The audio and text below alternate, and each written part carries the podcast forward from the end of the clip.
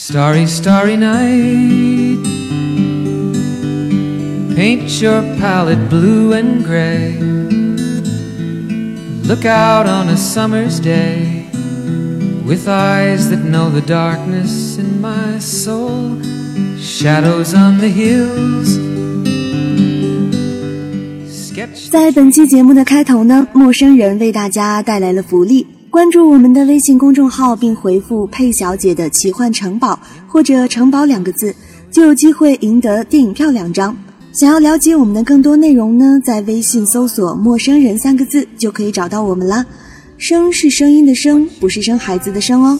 佩小姐的奇幻城堡是由鬼才导演蒂姆·波顿执导，性感的邦女郎艾娃·格林，帅气的小鲜肉阿莎·巴特菲尔德主演的好莱坞奇幻巨制作品。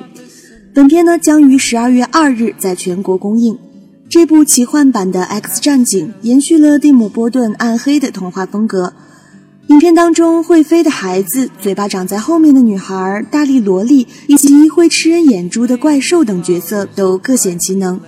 高概念的烧脑设定与这部奇幻的童话融合在一起，造就了这部让各个年龄段观众都可以大开眼界的奇幻之作。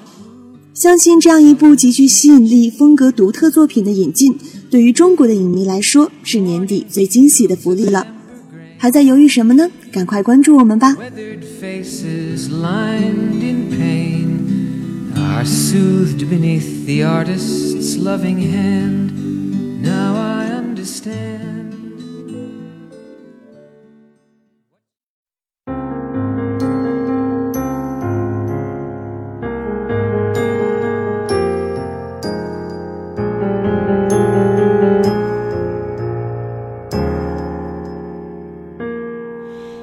看似一无所有的黑夜里，孤独满意。也许相爱的两个人之间需要距离。亲爱的听众朋友，这里是陌生人广播，能给你的小惊喜与耳边的温暖，我是仲夏。今天要为大家分享的这个故事，来自我的好朋友小写家杨一。那个活成仙人掌的女孩是你吗？继续爱你。柠檬决定讲她的故事给我，是在二零一五年的初夏。我们不认识，也不知道彼此叫什么。因为喜欢听刘若英的歌，又无意中看到她的资料一栏上填着郑州。对于那时离开河南在外念书的我来说，倍感亲切。如果你混过饭圈，就会知道，同一个群体里的人，天南海北也可以一见如故。我们聊的桃园，相互熟络起来。那时候，刘若英还没有宣布2015年的世界巡回演唱会，我还逢人便说，以后要是不唱了，我得遗憾一辈子。他喜欢刘若英五年了，看过一场演唱会，一个人在郑州。我说你真幸运。开始喜欢他时，就刚好有演唱会可以看。他说其实并没有，他是看完那场演唱会，才开始喜欢他的。二零一零年的时候，他二十一岁，大四，在郑州实习，分手半年，一个人租十平米的房子，洗澡、做饭、厕所、睡觉，全在里面。他学汉语言文学，那是我曾经最喜欢的专业。实习在一家编辑部，每天从早到晚的审稿，还要熬夜排版，工资却少得要命。他不想再问家里要钱，于是就租了那个阴暗潮湿又地处偏远的小屋。每天晚上加班到九点，赶最晚的公交到站，还要穿过长长的一条街，七拐八拐才能到家。街上的路灯很少，偶尔路边有流浪猫窜来窜去。他每次回来，心都提到嗓子眼里，祈祷那条漆黑的路可以快点走完。如果每次都可以打电话给一个人聊天，大概这条路会好走许多吧。他每次走那条路时都会这么想，然后想起他。他们在一起两年半。他说，那个男生满足了一个女生对爱情和浪漫的所有幻想。他从来没有谈过恋爱，一直没有安全感，看多了身边情侣的分分合合，就更加宁缺毋滥。直到遇上他，柠檬觉得，那就是了，他生命当中的真爱。有人说，爱一个人七分刚刚好，多了，却丢掉了自己。柠檬却用尽力气，规划着两个人的未来，憧憬着将来的美好，甚至想象着毕业后在哪个城市定居，举行中式婚礼还是西式婚礼比较好。他想好了一切，却从没想过他毫无征兆的冷战，可能是要逼我分手，电话不接，短信不回，每次除了说很忙，就再也没有其他话了。后来是我说了分手，他只好说好。那时我们都在不同的地方实习，听说他又有了新女朋友。爱一个人真的不能爱得太满，要不他走了，你会觉得世界都坍塌了。柠檬告诉我，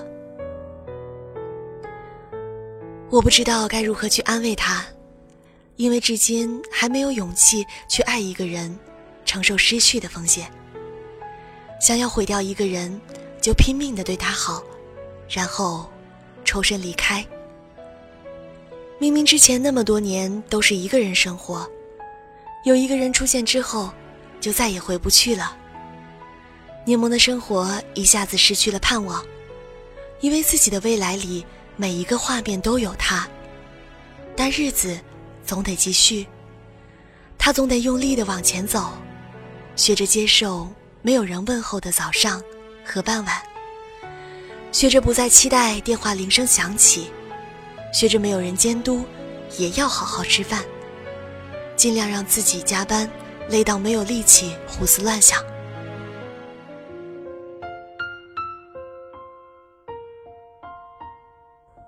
奶茶的世界巡回演唱会，在那一年的六月五号到郑州，编辑部的同事忙着抢票的时候。他也买了一张最便宜的山顶。柠檬说：“听说奶茶的歌很治愈，我也该给自己的生活找点乐子。”演唱会那天，他一个人去，进场的队伍排了很长很长，但好像大家都有人陪。郑州的场馆很小，山顶的票离舞台也不算太远。开场前有粉丝跑过来。开发橘色荧光棒，说奶茶喜欢橘色，希望可以给他一片橘海。他说好，觉得这些粉丝真忠心，可以这样不计回报的喜欢，也可以如此开心。全场的灯都暗下来的时候，奶茶从升降台上出现，观众都在尖叫，柠檬却有些不知所措。那是他第一次看演唱会，除了后来。他没听过奶茶其他的歌，观众这样热情，有点出乎意料。每一首歌响起，全场都在合唱，好像只有他不会。他觉得自己像是误入了一场粉丝与偶像的见面会。舞台很炫酷，歌唱得很好，奶茶很可爱，唱到中间，非要听观众用河南话夸他长得气质。还必须加上感叹词，把柠檬也逗笑了。末了说郑州的烩面太好吃，来做演唱会也吃胖了不少。那天刘若英说了很多话，有的搞笑，有的伤感。她把唯一清晰记得的一段话转述给我：不管今天你一个人来还是两个人来，不管现在你恋爱或者单身，谢谢你来。希望你能够听完这场演唱会，带着一颗温暖的心离开。希望你勇敢而快乐。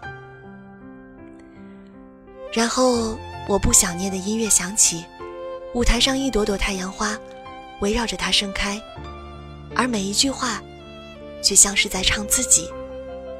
当人活成了一颗仙人掌，掌心的泪，却还是滚烫。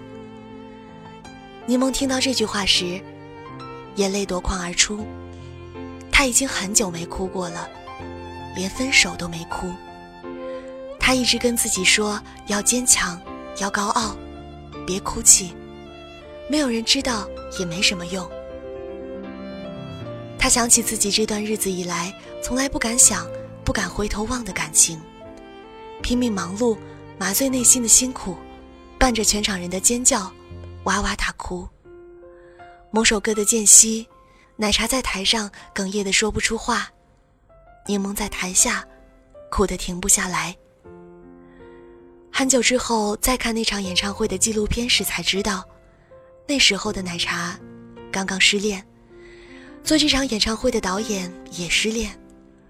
现在想想还挺逗的。如果没有现场的其他观众，两个人在演唱会上面对面哭，是不是很好笑？演唱会结束的时候，奶茶说：“下次我来郑州，你们还听我唱歌好不好？”柠檬说：“好。”一定。听完那场演唱会，学校的实习也接近尾声了。柠檬回学校递交实习证明的时候，没有见他，也没有见其他人。编辑部想留下他，给他个正式的职位，却被他拒绝了。他想出去看看，换个环境，换个生活。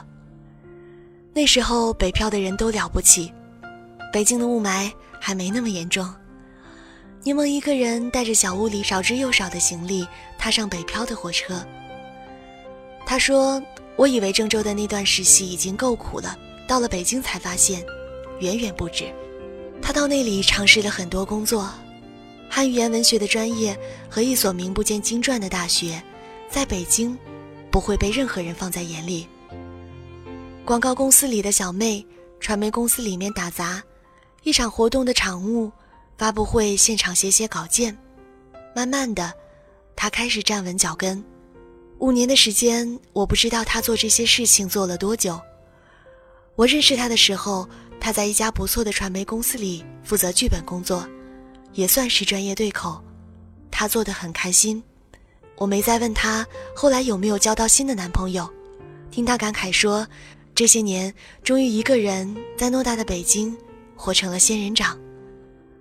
她听了五年奶茶的歌，看着他结婚生子，慢慢淡出娱乐圈，过自己的小日子。那一年，站在舞台上失恋掉眼泪的女孩，真的等来了最好的爱情。柠檬说：“我还等着他再回郑州唱歌，不过，大概没有机会了。”而我们都没有想到，不久以后，新一轮的演唱会就开始了。听说演唱会还没起名字，没拍宣传照，没公布巡演城市的时候，大麦网上私自预售的上海场座位已经疯抢完了。后来公布的巡演城市里面有郑州，时间定在了二零一五年的十一月十四日。演唱会那天，郑州的雾霾很严重，天气很冷，开场半小时。还有没买到票的人等在场外，久久不愿离开。奶茶那天晚上没有再唱《我不想念》，而唱了《我要你好好的》。不知道柠檬有没有听到？那天晚上，奶茶没有在舞台上掉眼泪，却一直对着台下的观众说：“别哭。”不知道柠檬是不是在那群人当中？后来因为一些意外，我们断了联系，没能在茫茫人海当中找到对方。不知道这场五年以后的郑州演唱会，他有没有回来看，还会不会听到一首歌，泪流满面。我还没有来得及告诉他我的故事，没来得及跟他说，我也是。但那个活成仙人掌的女生，我会一直记得。我不想念。他肩膀，轻拥着我肩膀。